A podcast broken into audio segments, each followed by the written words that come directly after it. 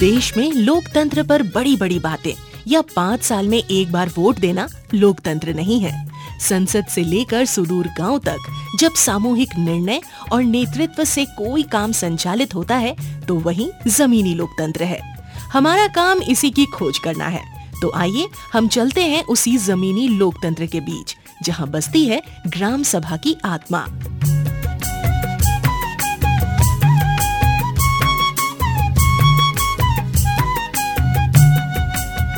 सभी सुनने वालों को जोहार। आज हम ग्राम सभा की श्रृंखला में लेकर एक और कड़ी आए हैं। आज हम लोग आए हुए हैं कस्या पेचा गाँव, जो कि झारखंड के पश्चिमी सिंहभूम के मनोहरपुर ब्लॉक में है। गाँव सारंडा जंगल के बीचों बीच है और हमारे साथ आज दो बहुत ही महत्वपूर्ण गेस्ट जुड़ रहे हैं। कस्या पेचा गाँव के जो ग्राम सभा है, उसके अध्यक्ष इस गाँव के हाथुमुंडा नंदलाल सुरिन और साथ ही ग्राम सभा सदस्य और एक कर्मठ कार्यकर्ता, एक युवा साथी मंगता सुरिन।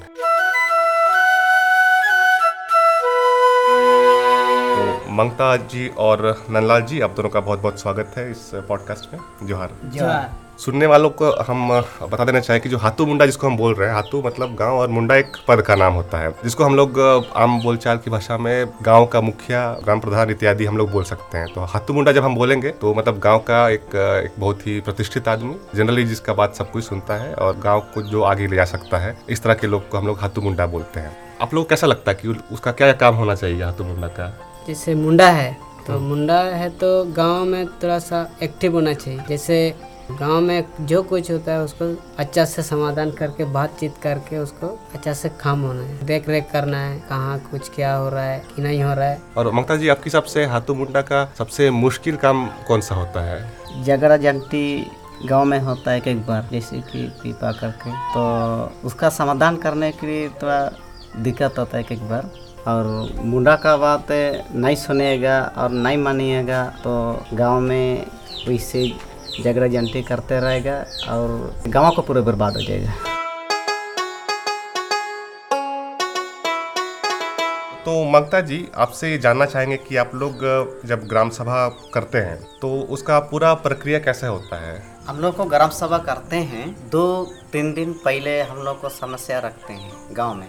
कि एक दिन ग्राम सभा करेंगे और विषय रहेगा कोई भी गाँव का विषय, कोई भी खेती बाड़ी के विषय, कोई भी स्कीम का विषय, सब चीज़ के विषय होता है। तो दो दिन के बाद है और गाँव का डकुए के पास जाते हैं शाम को और हम डकुए को बोल देते हैं कि कल सुबह आप डकरा करो छः बजे जैसे, सुबह सुबह बोर में। तो इसे डकरा कर देगा। तो दस बजे अपना अपना जैसे कि आल जोत क्या हैगा, कोई भी काम करके आएगा एक घंटा, दो घंटा और खाना वाने का नाश्ता वास्ता करके आएगा ग्राम सभा का जगह में। तो ग्राम सभा करते हैं तो सबसे विषय होता है कि खेती बाड़ी का विषय, कि गाँव का विकास का विषय।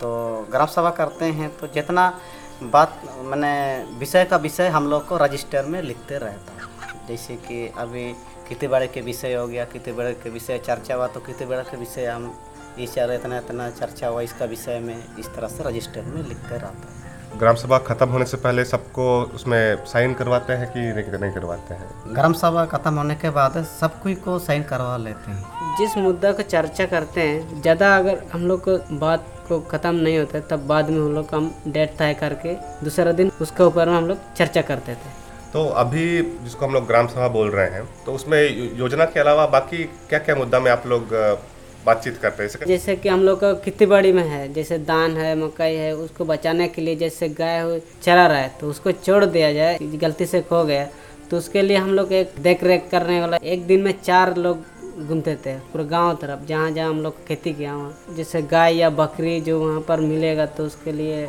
रजिस्टर में, ग्राम सभा में जितना जो हम लोग तय किया है, जैसे बकरी का पाँच रुपये एक बकरी में, गाय का दस रुपये। जब गाय मिला, बकरी मिला, उसके लिए कोई कोई लोग बोलता है कि नहीं बाहर में पकड़ा है तो इसीलिए हम पैसा नहीं दे। इस तरह कुछ कुछ थोड़ा थोड़ा झगड़ा भी होता है तो उसमें भी हम लोग ग्राम सभा में ही बातचीत करके उसको फैसला करते हैं, और ऐसा नहीं करना है कि हम लोग का जो ग्राम सभा में तय क्या है उसी के तहत हम लोग चलेंगे और हमारा खेती को बचाएँगे बोल के।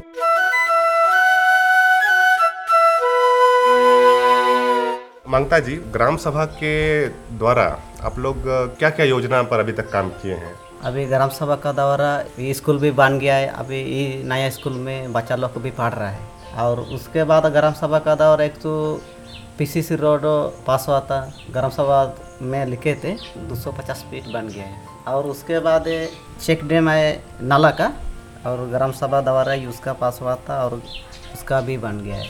और ग्राम सभा द्वारा हम लोगों को कोरोना का वैक्सीन गंवा वाला नहीं ले लेने को रहा था। डर रहा था मर जाएँगे कि क्या।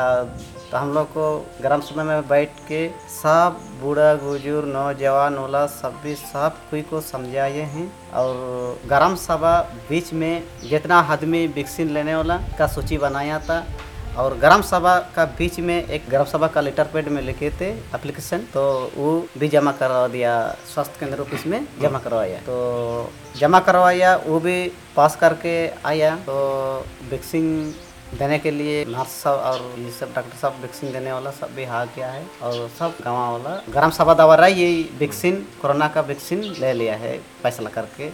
और उसके बाद गाँव में बिजली कम्बा कड़ा हुआ था और तार भी खींच लिया था। मात्र एक महीने चला था। उसके बाद पूरे बंद हो गया दो साल। और फिर भी बिजली बिल वैसे आते रहता था। तो हम क्या सोचे, नंदलाल के साथ है और गाँव का मुंडा का साथ है और जितना हम लोग को नौजवान मेन मेन आदमी से बात कर लिया तो एक दिन बिजली के बारे में भी, ग्राम सभा किया, ग्राम सभा का बीच में चर्चा किया कि एप्लीकेशन लिख के बिजली विभाग ऑफ़िस में देना पड़ेगा, नहीं तो ऐसे ही बिल आता रहेगा और बिजली ऐसे ही बंद ही रहेगा। तो हम ग्राम सभा का बीच में लिखे एप्लीकेशन लेटर पैड में, ग्राम सभा लेटर पैड में और सब साइन इन करवाया और बिजली विभाग ऑफ़िस में जमा करवा दिया। और दो तीन दिन के अंदर में वहाँ से मिस्त्री भेजा क्या हुआ, क्या नहीं। और सब जॉइंट करवा दिया। घर घर में बिजली सब चला मतलब कि जल गया। और उसके बाद दो साल जो माफ़ी करने के लिए दिया था, माफ़ नहीं हुआ था। फिर भी एक बार में नहीं हुआ। फिर और दूसरा बार लिखे हैं, दूसरे बार फिर और जमा करवा दिया। उसके बाद भी नहीं हुआ। और दूसरे बार, तीसरे बार लिखे हैं, तबे जाके दो साल का बिजली बिल माफ़ हो गया हाँ ग्राम सभा ही द्वारा लिखे और उसके बाद दो टो टोला खंबा नहीं गड़ा हुआ था। उसका बारे में भी दो टो टोला का ग्राम सभा बैठे हैं और चर्चा किया है और ग्राम सभा द्वारा लिख करके और बिजली विभाग ऑफ़िस में जाके पहुँचा दिया जमा करवा दिया और दो तीन महीने के बीच में और उसका भी काम शुरू हो गया। अच्छा अभी लग गया खंबा? हाँ लग गया। अभी सबका घर घर में बल्ब जल रहा है। अच्छा बढ़िया बढ़िया। तो सुनने वालों को बता दें कि जहाँ पर अभी हम लोग रिकॉर्डिंग कर रहे हैं तो ये वही नया स्कूल है जिसके बारे में ममता जी बता रहे हैं कि एक नया स्कूल इनको मिला है और हम लोग उसी के आँगन में बैठकर इस पॉडकास्ट को रिकॉर्ड कर रहे हैं। नंदलाल जी से जाना चाहेंगे कि जब हम लोग अभी आ रहे थे तो आपने वहाँ पर कुछ बच्चों को रोक के उनका फ़ोटो खींचा। तो थोड़ा बताएँगे हम लोग कि अब क्या करेंगे? अभी तो नया स्कूल मिला है आपको तो अब अब तो कोई दिक्कत होना नहीं चाहिए तो अब अब उस फ़ोटो से क्या क्या करेंगे आप लोग? जैसे नया स्कूल तो बन गया तो वहीं पढ़ाई चल रहा है बच्चा का तो दूसरा टोला काना करने के लिए जाता है यहाँ पक्षशाला नहीं होने के कारण। अच्छा। तो इसलिए बारिश का सीज़न में पूरा भींग जाता है बच्चा सब कुप्पी लेके जाता है तो काना करने के लिए। तो इसलिए बहुत दिक्कत हो रहा है। तो इसलिए आज फ़ोटो खिंचाया कि जैसे इनको पत्रकार को दे देंगे और जल्द से जल्द पक्षशाला को बना दिया जाए और बच्चों को यहाँ भोजन करने के लिए सुविधा हो जाए और इतना दूर जाने के लिए दिक्कत ना हो मैं बोल के फ़ोटो खिंचाया था। अखबार में दे देंगे। अच्छा अखबार में और कुछ साथ में कुछ चिट्ठी वगैरह भी किसी को लिखेंगे या फिर अभी बस अखबार में देंगे? चिट्ठी भी लिखेंगे। चिट्ठी भी लिखेंगे और अखबार में भी दे देंगे। तो ये चिट्ठी लिखने के लिए एक दिन ग्राम सुबह करके हम लोग लिखेंगे और उसमें चिट्ठी भी वीडियो को दे देंगे सुनने वालों को बता दें कि जो हम लोग डीएमएफटी फंड के बारे में बात कर रहे हैं तो जितने भी माइनिंग कंपनीज़ है, वो अपना कुछ पैसा जमा करते इस फंड में, जिसके कि कुछ एक पदाधिकारी होते हैं, जैसे कि डीसी होते हैं, उसके गवर्निंग बॉडी में, उस इलाके के एमपी एमएलए होते हैं, यहाँ के जो पंचायत से जो चुने हुए हैं, कुछ दो तीन लोग, वो लोग होते हैं। और इस फंड का इस्तेमाल शिक्षा और स्वास्थ्य, दो मेजर एरिया है जहाँ पर करना है, और उसके अलावा बाकी चीज़ों पर कर सकते हैं। लेकिन मेन फोकस अभी शिक्षा और स्वास्थ्य है। शिक्षा के हिसाब से स्कूल बिल्डिंग का निर्माण भी डीएमएफटी फंड से हुआ है। तो नंदलाल जी जाना चाहेंगे आपसे कि अभी तो फ़िलहाल कसया पेचा में माइनिंग शुरू नहीं हुआ है। अभी तो गोवा जो बगल का इलाका है तो अभी तक गोवा में ही माइनिंग चल रहा है। और यहाँ तक पहुँचा नहीं है अभी।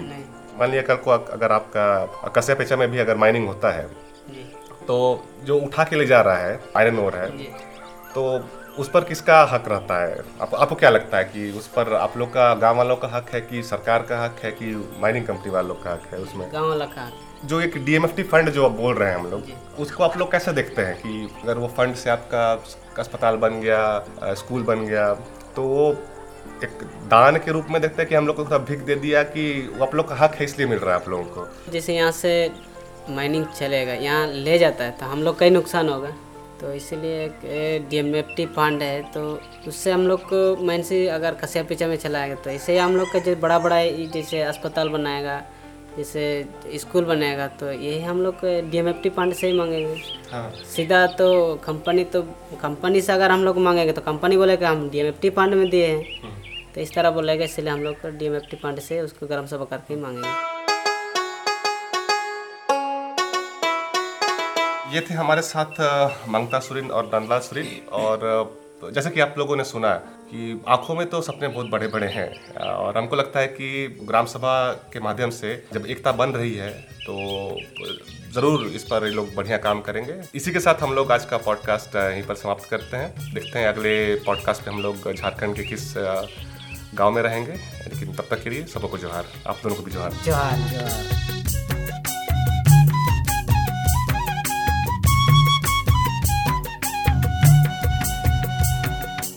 सामूहिक निर्णय लेने की ये प्रक्रिया जब सुदूर ग्रामीण अंचल तक पहुँचता है तो ये लोकतंत्र की सफलता है। यही जमीनी लोकतंत्र है। गाँव ने इस लोकतंत्र को किस तरह बचाया और संभाला है, ये हमें झारखंड के गाँव में देखने को मिलता है। तो इसी के साथ हम आपसे विदा लेते हैं और मिलते हैं ग्राम सभा से संबंधित अगले पॉडकास्ट में। तब तक के लिए जोहार।